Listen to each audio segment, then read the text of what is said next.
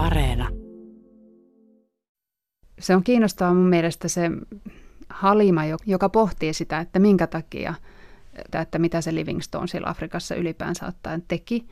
Että Halimahan pohtii sitä semmoisena niin kuin hämmästelee, että, että mitä ihmettä tuo mies ylipäänsä ottaa, että miksi se haluaa tulla tänne, tai että onko sille tärkeämpää tämä joen virtaussuunta kuin sen lapset siellä Britanniassa.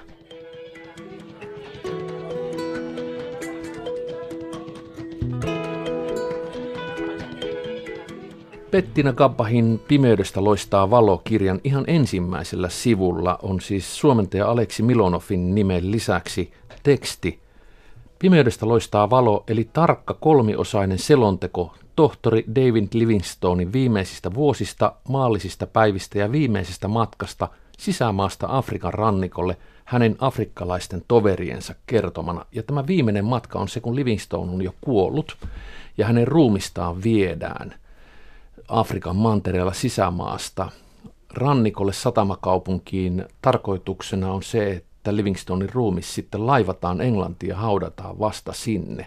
Ja se on tämän tarinan kehyskertomus. Mutta minkälaisen tarinan sä luit tästä kirjasta tämän Livingstonein ruumiin kuljettamisen lisäksi? No mä menisin ensiksi sanoa, että mä luin tästä tavallaan aika absurdin tarinan. Että tämähän on oikeasti aika aika mieletön, tai siis absurdi tarina siinä, että sulla on niin kuin 69 ihmistä, jotka kuljettaa kuollutta ruumista halki Afrikan. Ja, ja kilometriä oli 2500 kilometriä, yhdeksän kuukautta kannetaan tätä suurta valkoista miestä sieltä Afrikan keskiosista sinne rannikolle.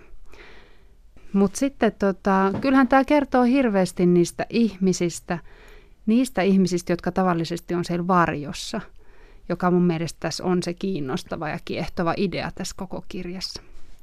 Niin tässä on päähenkilöitä ainakin kaksi. Toisen mä muistan ihan nimeltä. Se on tämä Jacob Wainwright, joka tekee tähän sellaisen kehyskertomuksen tämän ruumiin kuljettamisen lisäksi. Hän saa eniten sivuja. Paljon tässä on sivuja? Tässä on muistaakseni reilut 300. 374 sivua tulee tuosta ihan loppupäästä. Ja se kattaa varmaan ainakin parisataa sivua sitten tämän Jacobin tarina. Ja hän on siis entinen orja, jonka englantilaiset on pelastanut merellä. Ymmärtääkseni englantilainen sota-alus on tämä SS Daphne, höyrylaiva kuitenkin.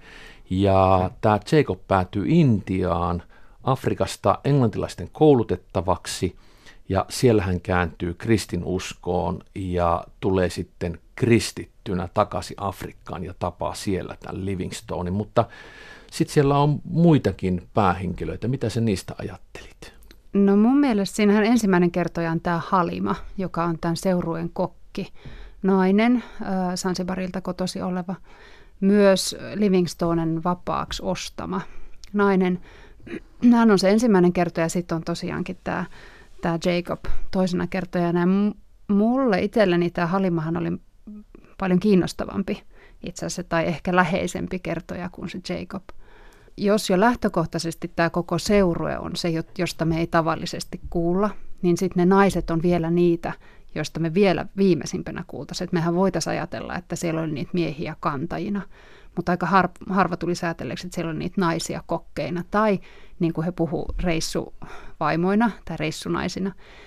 Ähm, Tämä Halimahan oli hirveän vahva ja hirveän itsenäinen, pahasuinen, niin kuin Livingstone myös kuvasi näissä omissa katkelmissaan. Samoin kuin Jacob, äh, tämä Jacob Wainwright myös sanoi häntä hyvin, niin kuin, en nyt muista millä sanoilla kuvasi, mutta kuitenkin, että puhu liikaa ja oli hyvin värikäs ja hyvin, hyvin tällainen vahva. Hän oli mun mielestä se, joka toi sitä paljon niitä kulttuurisia, paikallisia uskomuksia, ajatuksia esille. Paljon enemmän kuin se Jacob, joka oli mun mielestä suoraan sanottuna aika rasittava henkilö.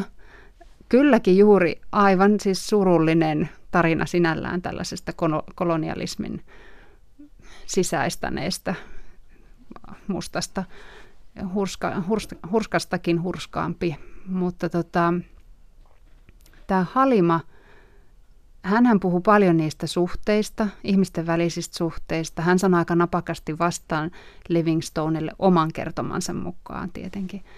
Et mun mielestä hän oli kiva ja värikäs hahmo. Tämä kirja on siis Pimeydestä loistaa valo ja tämä on zimbabwelainen tämä Pettina Kappa, mutta hän on saanut hyvin kovan koulutuksen ja on sopeutunut itse sitten tämä kirjailija Eurooppaan, juristi Cambridgein käynyt ja näin edespäin. Mutta sä, Milma Kettunen, olet ulkoministeriössä töissä virkamiehenä, tai varmaan pitäisi sanoa virkanaisena nykyään. Tiiminvetäjänä Afrikan ja Lähi-idän osastolla ja vastuualueina muun muassa Mosambik ja Angola. Sä olet asunut Afrikassa ja matkustanut siellä paljon. Mä mietin sitä etukäteen, kun mä tiesin, että sä tulet vieraaksi, kun tässä on kirjan alkupuolella tällainen kartta.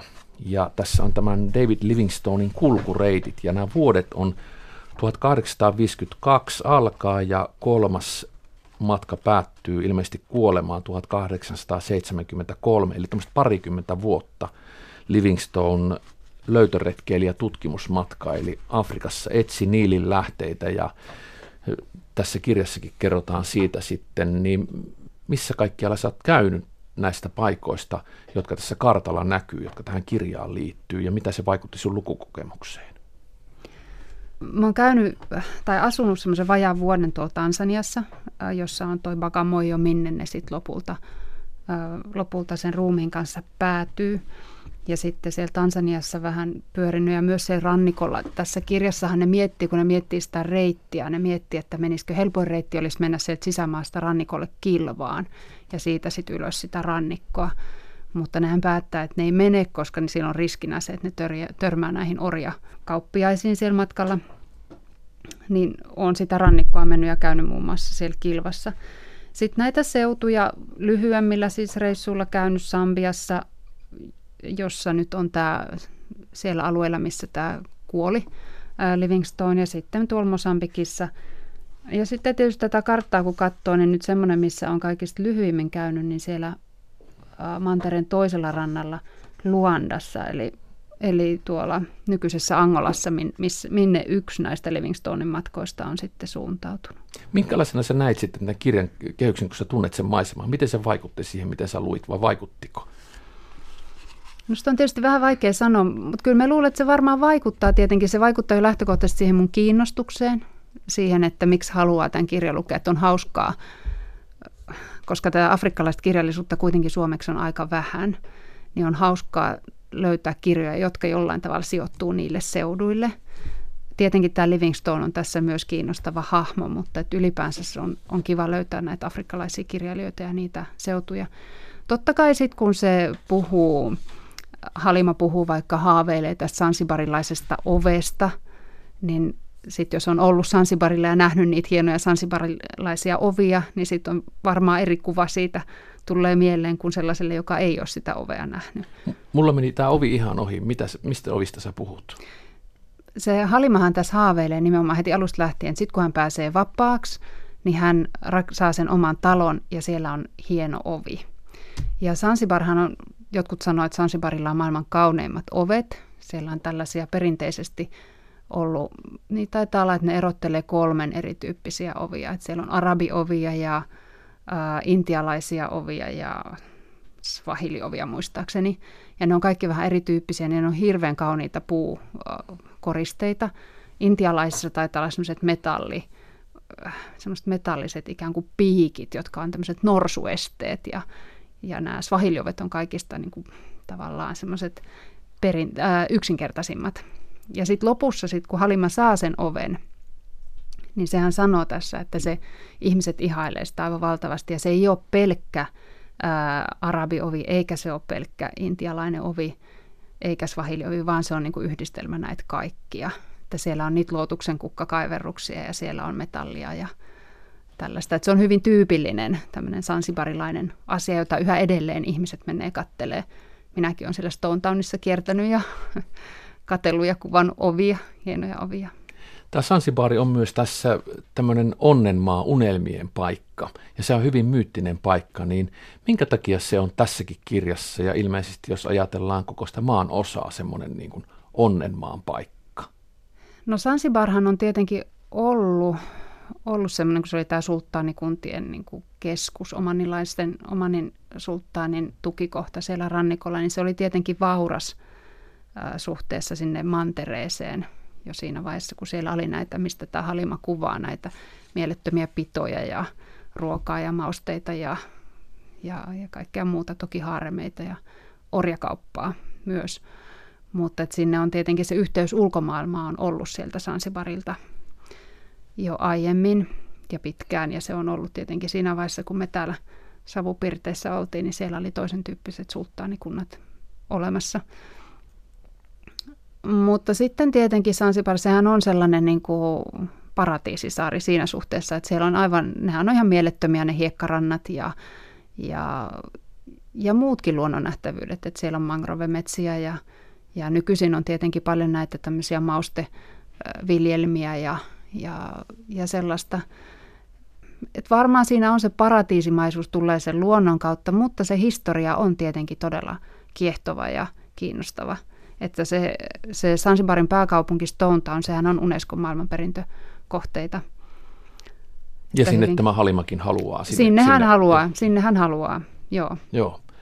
Tämä kirja koostuu kahdesta tai kolmesta eri kertoja äänestä, ja, mutta yksi on kuollut ja se on tämä Livingstone. Ja kirjailija on laittanut näitä Livingstonein päiväkirjoja, pieniä pätkiä aina lukujen alkuihin. Ja mulle tuli sellainen olo, että olisi kiinnostavaa lukea Livingstonein päiväkirjat tältä osin ja katsoa, mitä hän kertoo, kun tässä on näiden ruumiin kantajien tarinat. Ja he ovat eläviä henkilöitä. He kertovat, että onko heitä ollenkaan niissä Livingstonein päiväkirjoissa – ja eihän Livingstone tietenkään kerro siitä, kun hänen ruumistaan kannetaan. Mutta minkälaisena Livingstone on nähnyt sitten tämän nämä samat 1800-luvun puolivälin jälkeiseen aikaan sijoittuvat matkat. Ja sitten mulle tuli mieleen myöskin toinen Afrikkaan sijoittuva kirja, joka on äh, tietenkin tuo Josef Konradin Pimeyden sydän, joka on klassikko, joka kertoo orjakaupasta, jota tässäkin kirjassa käydään, niin Milma Kettunen, Tuliko sulle jotain kirjoja mieleen tai minkälaisia assosiaatioita muuhun kirjallisuuteen tätä pimeydestä loistaa valokirjaa lukiessa? No tietenkin helposti tulee mieleen Konradin Pimeyden sydän, koska siinä on tämä samanlainen jokea pitkin Afrikan sydämeen tarina. Samalla tavalla Livingstone tässä etsii sitä Niilin alkulähdettä ja etsii, kulkee niitä jokivarsia ja, ja piirtää jokia kartalle. Öm, mutta sitten jollain tavalla tuli mieleen kyllä Olli Jalosen taivaanpallo myös. Mutta se liittyy ehkä vain siihen, että siinä on tämä sama valkoinen mies siellä Afrikassa vähän ehkä samoihin aikoihin kartottaa. Siinä, siinä kartotettiin taivasta, tässä kartotettiin nyt sitten niitä, niitä mantereita. Se on kiinnostavaa mun mielestä se Halima, joka myös sit tuo sen joka pohtii sitä, että minkä takia, kun tässä on useampi henkilökin sit lopulta pohtii sitä, että mitä se Livingstone siellä Afrikassa ylipäänsä ottaen teki. Että Halimahan pohtii sitä semmoisena niin kuin hämmästele, hämmästelee, että, että mitä ihmettä tuo mies ylipäänsä ottaa, että miksi se haluaa tulla tänne, tai että onko sille tärkeämpää tämä joen virtaussuunta kuin sen lapset siellä Britanniassa. Että hänellähän se on tällainen vähän suru niiden lasten puolesta. Ja sitten tietenkin siellä lopussa, jossa yksi näistä seurueen katalaksi osoittautunut jäsen sitten hyvin suoraan ikään kuin pikemminkin syyttää Livingstonea, että mikä oikeus sillä on tulla tänne. Ja, mutta tavallaan tätä tarinaa ei olisi olemassa ilman, ilman sitä kolonialismia ja, ja sitä Afrikan lö, niin sanottua löytämistä ja sitten näillä henkilöillä, nehän tuo, niin kun näiden henkilöiden kauttahan tämä kirjailija tuo esille niitä erilaisia suhteita siihen ää, valkoisen miehen läsnäoloon siellä Afrikassa. Että on tämä Halima, jolla, joka just saattoi ihmetellä sitä, että mitä se tekee täällä tai, tai tällä tavalla. Sitten on tämä Jacob, joka on tosiaankin brittiläisempi kuin brittiläinen konsona ja niin hurskas, että sellaista tuskin raamatustakaan löytyy. Ja sitten on tämä, tämä Chirango, joka, joka sitten lopulta, no hän itse kertoo ollensa kuningas muistaakseni jossain, ja hän vahvimmin ottaa sitten sen roolin, joka syyttää näitä tulijoita. Ja hän, sitten toki myös omalla tavallaan taistelee sitä vastaan, että hän sieltä sitten tappaa näitä ei sinällään niin kuin näitä valkoisia ihmisiä, vaan niitä, jotka näille valkoisille sitten jollain tavalla toimi. Tässä kirjassa on monta hyvää lausetta ja kiinnostavia kohtia elämässä. Yksi on ihan alussa sivulla 23 ja siinä kerrotaan, odotas nyt, luen tarkkaan, etten ala kertoma, kertoa toisen äänellä, annetaan Kappahi ja Aleksi Milonovin suomentajan kertoa se lause ja se menee näin. Eikö olekin hullua, että asiat, joiden tietää tapahtuvan, tapahtuvat aina toisella tavalla kuin on kuvitellut niiden tapahtuvan? Kiinnititkö sä tähän lauseeseen huomiota tässä kirjassa? Mä nimittäin kiinnitin, kun mä ajattelin, että tämä on hyvin elämänläheinen lause. Näinhän elämässäkin on. Ja tässä on, Joo. että ei, ei, ei ne asiat mennytkään niin kuin Livingstonein päiväkirjoissa kerrotaan tai minkälainen tarina meille siitä on tehty, vaan toisella tavalla. Niin, tämähän on hyvin semmoinen, kun tämä koko tarina on mun mielestä hirveän elämänläheinen. Tavallaan se tarina siitä, ää, miten, miten nämä pariskunnat riitelee tai kuka himoitsee ketäkin tai, tai mitä siellä matkan varrella tapahtuu. Niin se lähtähän on se, missä, missä tämä kirja lähtee ikään kuin liikkeelle esipuheen jälkeen. Niin tämä jotenkin asettaa sen tarinan alun mun mielestä hirveän osuvasti. Ja tietenkin se on niin. Sehän on usein, mitenhän näin asiat tapahtuu. Eri tavalla kuin mitä olit kuvitellut. Hyvin harvoin niin kuin olit kuvitellut. Vilma Kettunen, sä olet siis ulkoministeriössä töissä ja vastuualueena tiiminvetäjänä muun muassa Mosambik ja olet käynyt Afrikassa useita kertoja ja asunut siellä. Ja kun tätä kirjan kantta katsoo, tämä on todella hieno Eva-Liina Rusasen tekemä, jos tästä oikein Tammen keltaisen kirjaston kannesta lunttaa, niin tässä on, miten tätä nyt kuvailisi tätä kantta ja mitä sä tässä näet, kun mä näen tässä, tässä on kirahvi, apinoita, sitten mustia ihmisiä kantamassa sotureina, metsästämässä ehkä, hirveän värikäs ja hieno kansi. Mulle tuli jotenkin savanni mieleen, mutta mitä tuli sulle, joka olet tämän maiseman nähnyt oikeasti ja lähempää? Ei mulle suoranaisesti savanni tullut mieleen. Savannin Tämä on eurooppalainen näkökulma. Niin, savanni mä ajattelen sillä semmoista avarampaa maisemaa, mutta tämähän on, tämähän on hirveän tämmöinen, sanoisiko nyt kolonialistinen paratiisi.